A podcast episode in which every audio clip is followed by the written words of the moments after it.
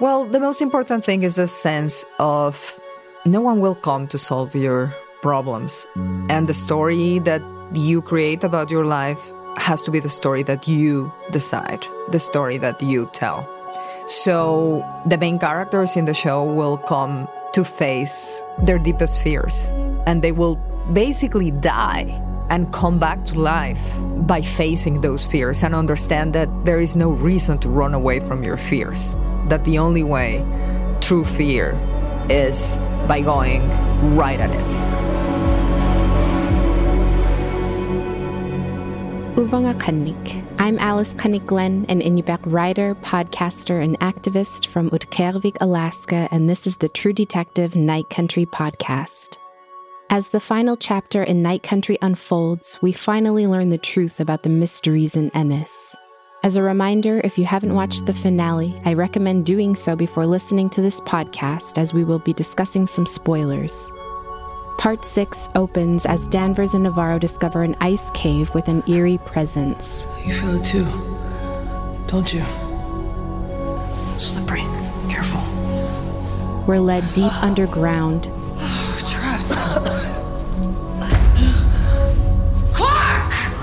They come face to face with Clark, interrogating him on Annie K's murder. Up to this point, we've known little about her death. We weren't asking the right question. The question isn't who killed Annie K, but who knows who killed her. The guilt weighs on Clark, and the truth comes to light. The relationship between Tsalal and the mine were mutually beneficial. Despite the environmental impact, the Tsalal lab encouraged more pollution from the mine because it helped them extract DNA from microorganisms frozen within. Their goal was DNA research that could potentially lead to cures to cancers. Clark explains that Annie K found out about the Tsalal scientists' tests and research. Knowing the toll it was taking on the community, she destroyed the scientists' research and they attacked and killed her. Hank disposed of her body. But what drove the Tsalal men to their fate? Our detectives find a handprint with missing fingers in the lab, just like Blair's hand from the crab processing plant. It drives them to wonder if the women of the village had some involvement. Arriving at Bee's house, it's revealed that the elder women in Ennis knew the truth about Annie K all along. Because justice was never properly served, they decided to take it into their own hands. You killed the men?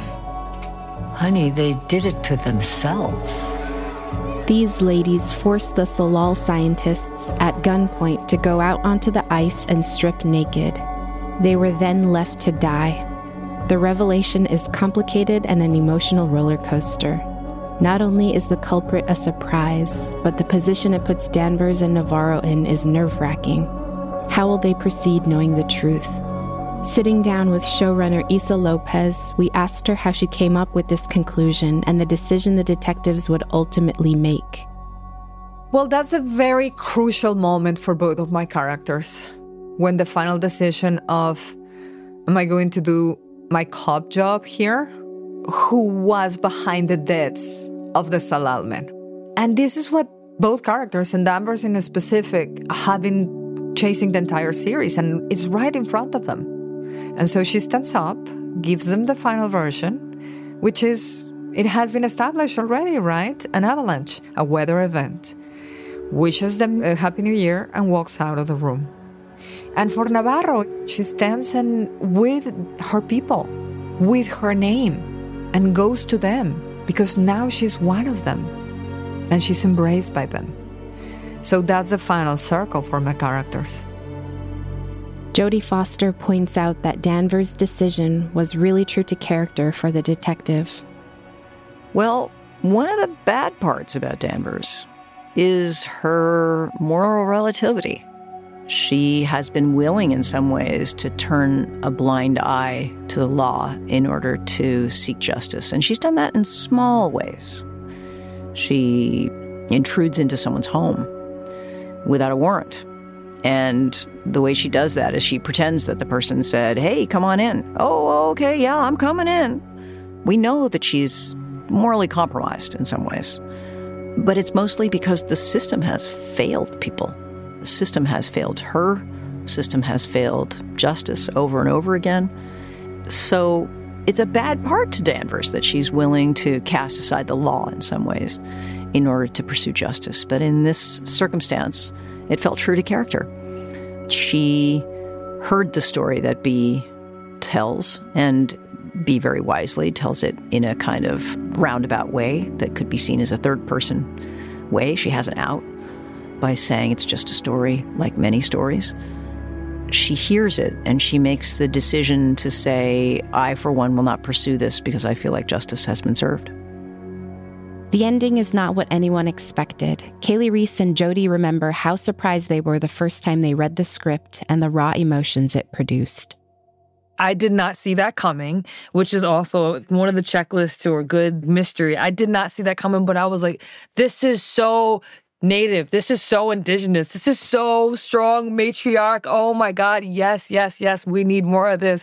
And they were so badass with it. I'm like, they're doing their part. I was so excited. Like, I watched it with all of them just to get a little preview, and they were so excited. But I'm like, this is so how things work.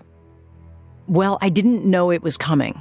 And yet, that's what's so fascinating about it is that the culprit has been there all along. And yet, these women were invisible to us. The audience was watching them, was looking at them, and they remained invisible.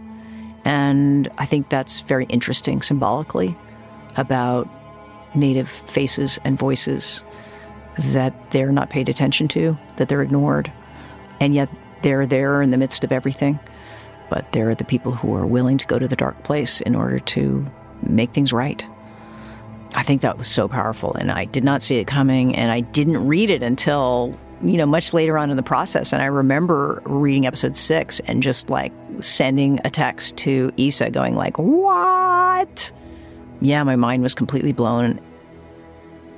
Justice is delivered, but not in the way we all thought it may come. Executive producer Mari Jo gave insight about this major reveal and how it was actually hinted all along. It's a surprise and it's not a surprise, right? If you watch closely to the show, all of those women are in the show in different form. You see them in the background. Sometimes there's a scene with them.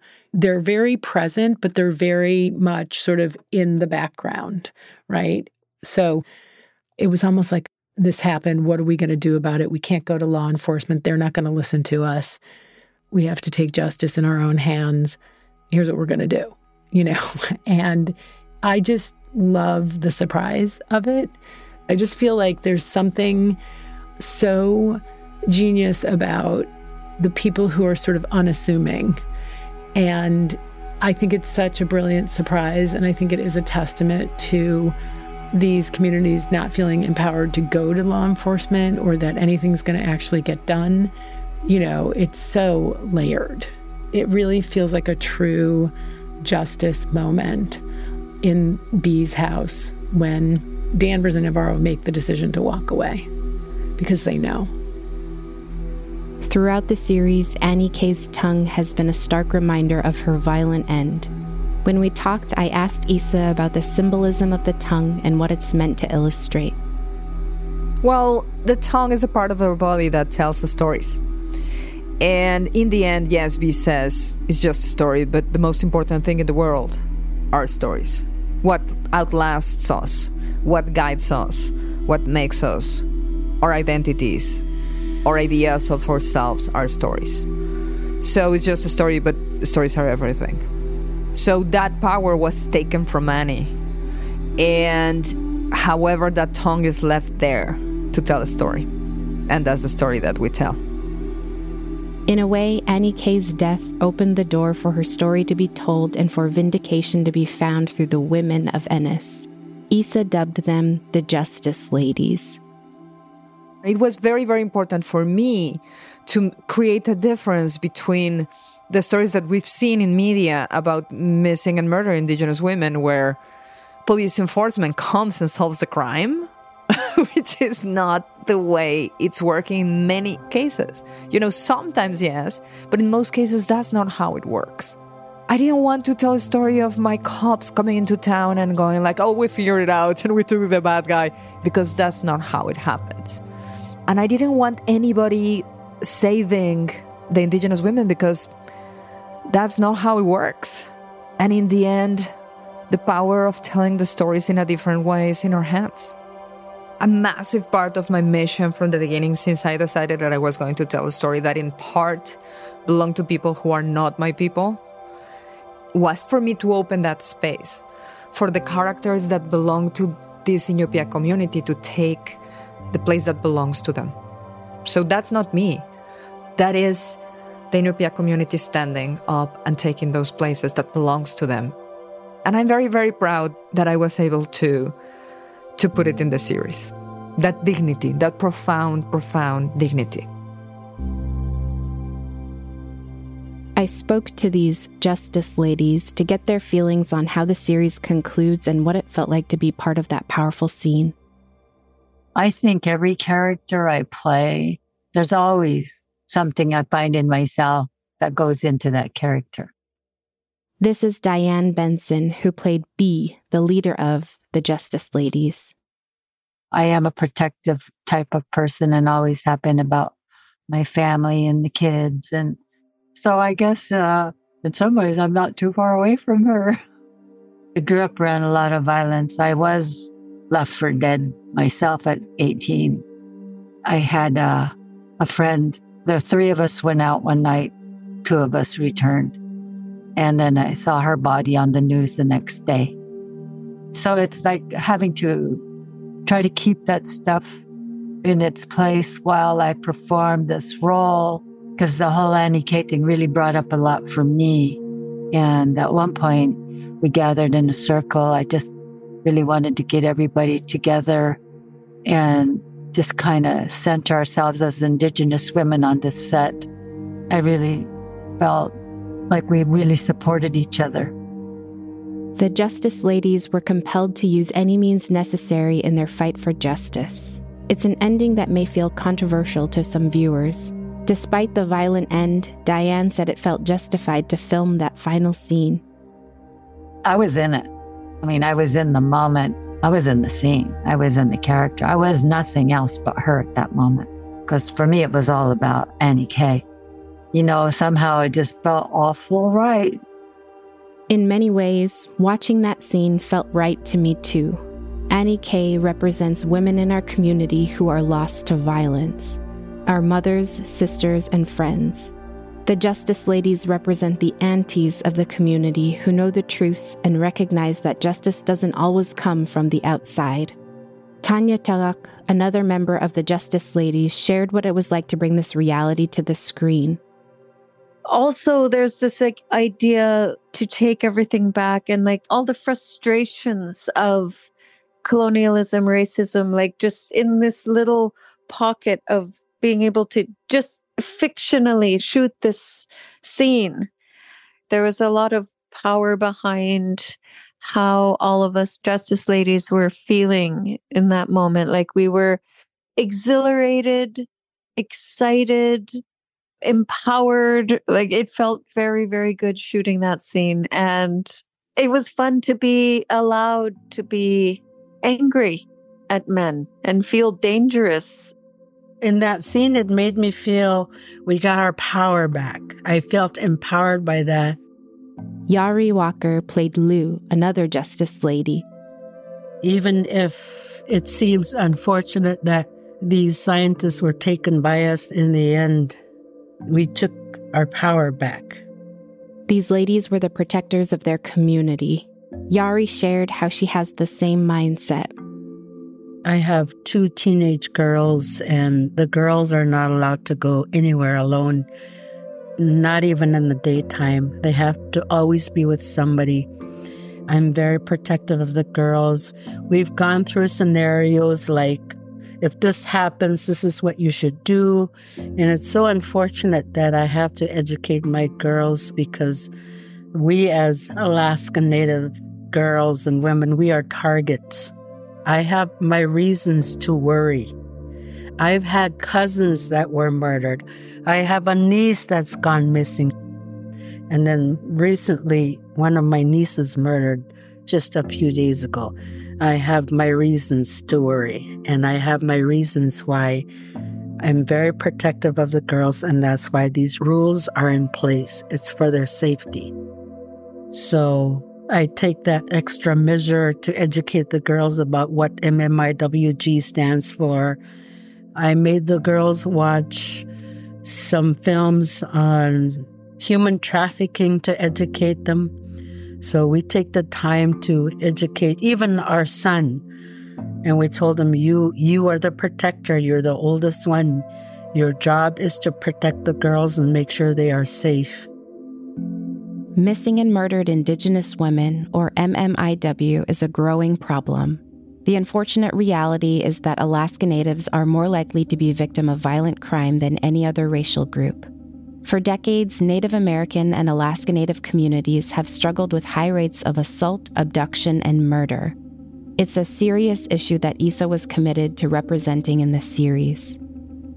There is a feeling of, oh, it's the way the world works. You know, it's not okay.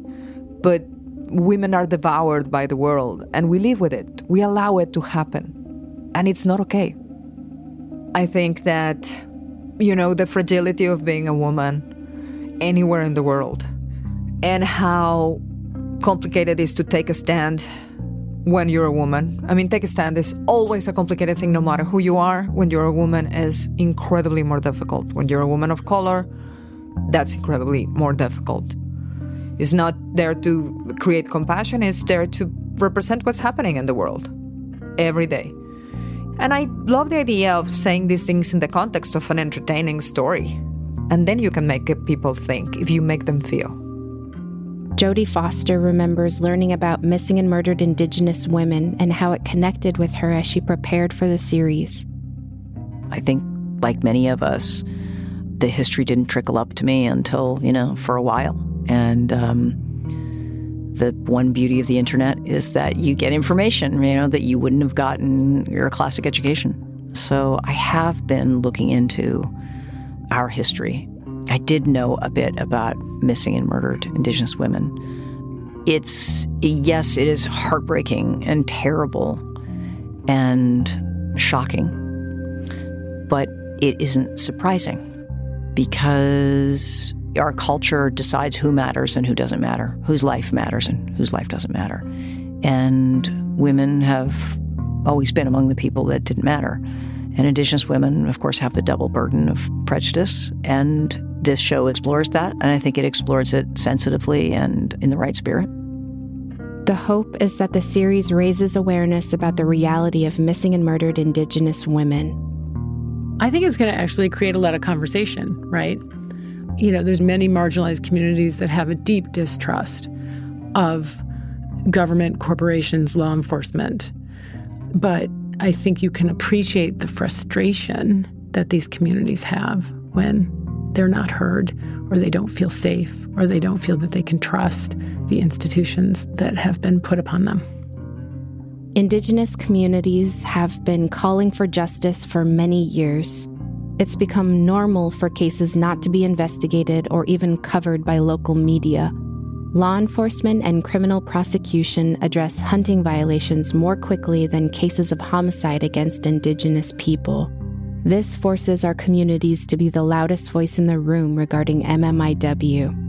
The problem is, without having accurate data available, it's hard to know just how big of an issue it is.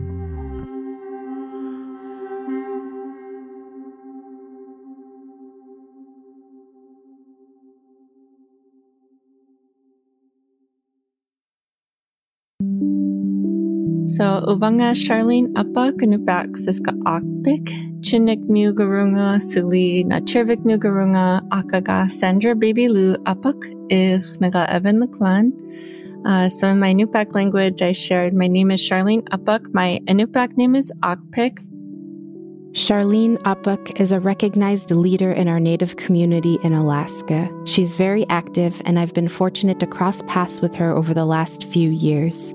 I sat down with her to learn more about the work she's doing at the nonprofit Data for Indigenous Justice. We started to track and, and home the data for what was happening here in Alaska because there wasn't anywhere else that was doing it.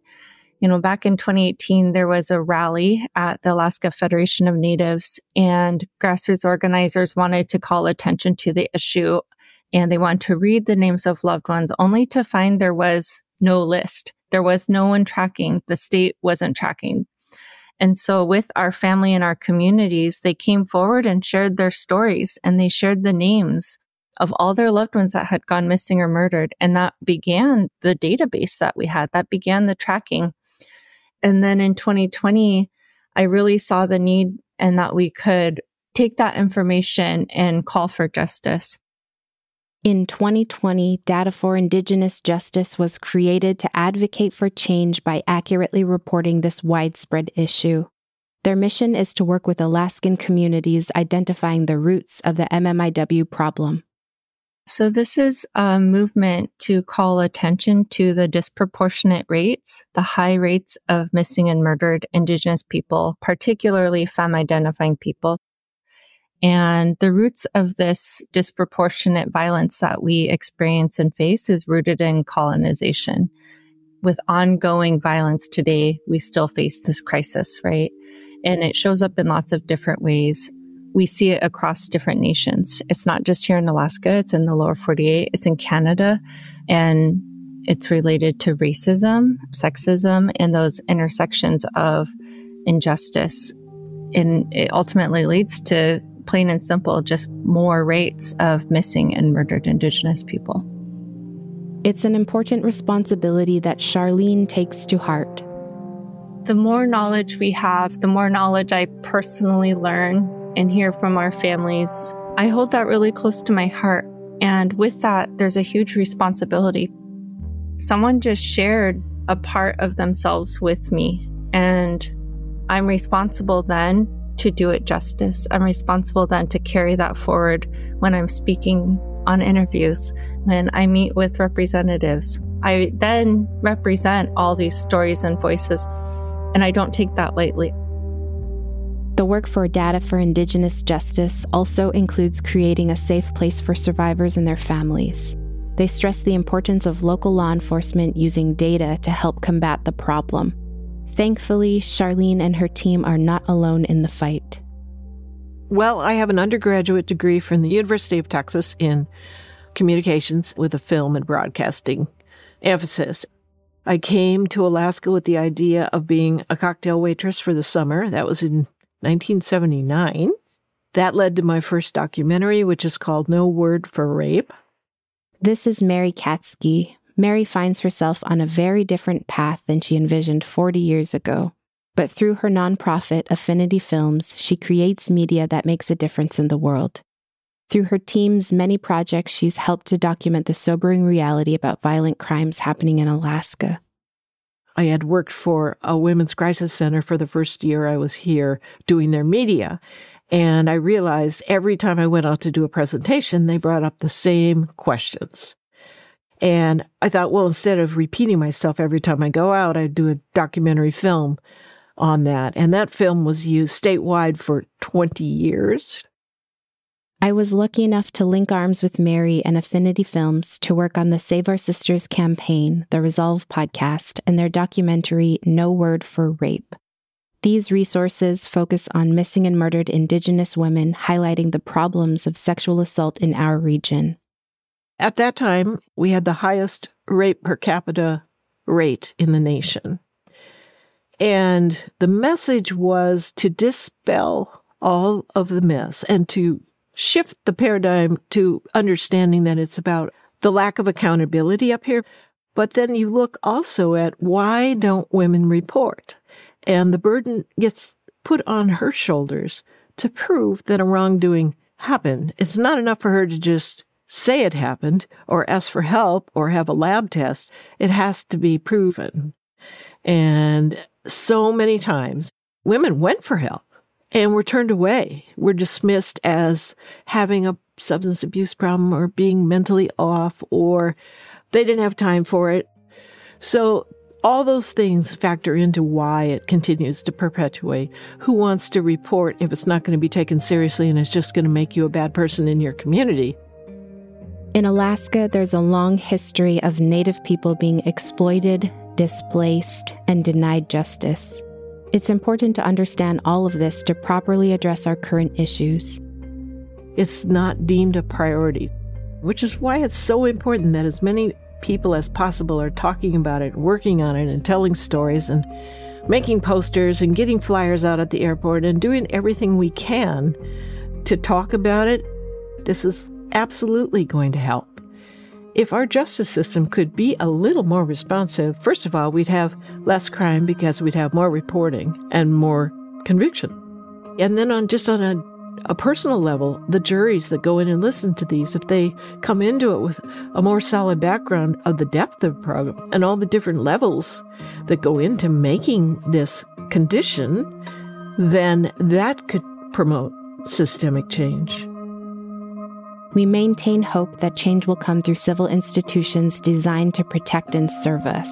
But as Charlene sees it, the focus should be on local communities. There are so many people doing such good work up here, and that's who needs support. Get behind Indigenous leadership. There are such good leaders here from tribal leadership to youth leadership there's amazing, badass Indigenous women across the state who, I mean, are just doing amazing work. And that's who we want to invest in. That's who we want to trust their leadership and their brilliance because their community is behind them. We're the ones that are also creating solutions, who are making new pathways. We're the ones that are seeing a new future that needs to be invested and supported in. And yet we see that it's Indigenous women who are most likely to not get funded but we're closest to the solutions.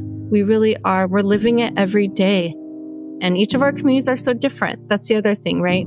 There's 229 recognized tribes up here just in Alaska.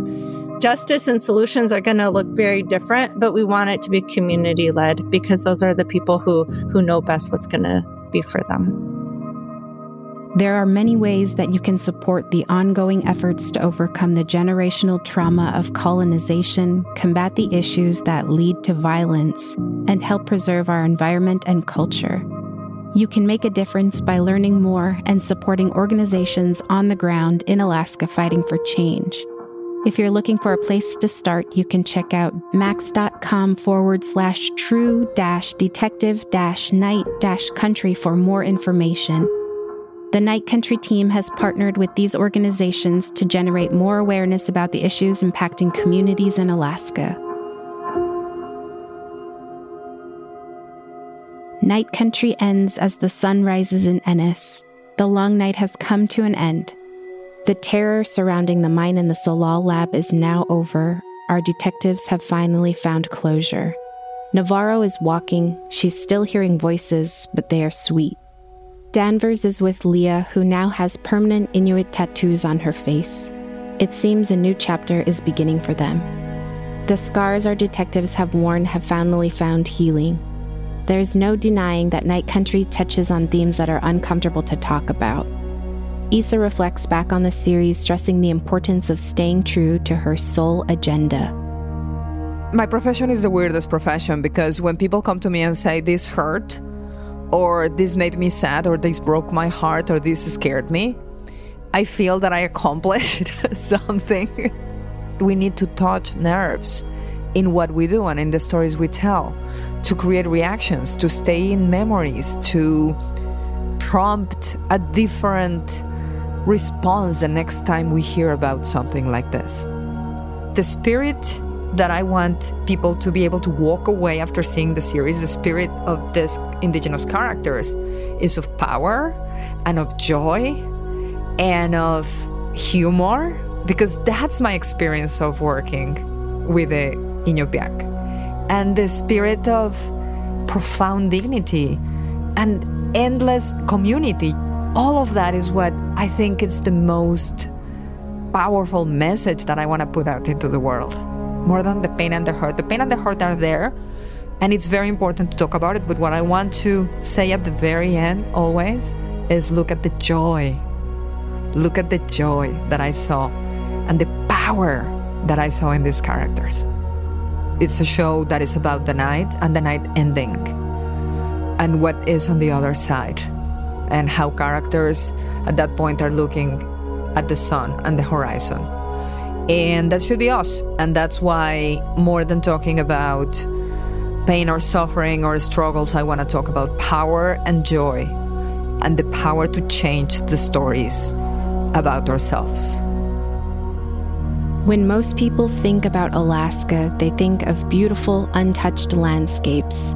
But there's a stark contrast between the beauty of Alaska's nature and the many issues that Indigenous people face. True Detective Night Country was a fictional series that highlighted real problems in our world. As you watched this series, you saw heartbreak, darkness, and sadness, but you also saw strength, joy, and a love for our culture and community. For far too long, our voices were left unheard. This series helps to change that pattern. It's important to remember that we are not solely defined by the issues or struggles that we face. We're leading the charge to combat the challenges in our communities. We are proud people, and we know that even in the deepest darkness, the light always returns. Thanks for listening to the official True Detective Night Country podcast. A special thank you to the True Detective Night Country team, our special guests and contributors, and to you, our listeners. If you haven't already, please leave us a five star rating wherever you're listening. I hope this podcast encourages you to become more understanding of those around you and look for ways to empower others.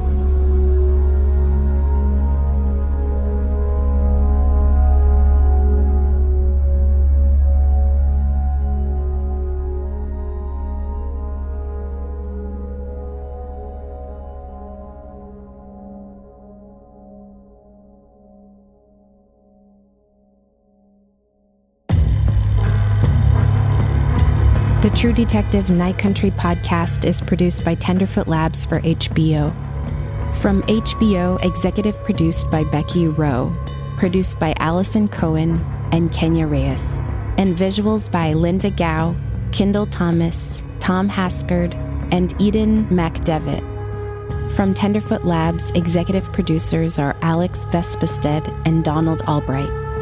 Hosted and produced by myself, Alice Qannik Glenn, writing by Alice Qannik Glenn and John Street. Our lead producer is John Street. Our producer is Jamie Albright. Production manager is Tracy Kaplan. Edit and mix by Dayton Cole. Score is by Vince Pope and Makeup and Vanity Set. Production assistants are Annie Reston and Sina Pritchard. Production coordinator is Jordan Foxworthy. Special thanks to Frostline Studios Anchorage, Jambox Studio, Audio Ruckus, Repercussion Studios, and Paramount Recording. You can follow our show wherever you get your podcasts and stream True Detective Night Country exclusively on Max. We'd love it if you could take a second to review us on Apple Podcasts and leave a comment to share your thoughts on the show.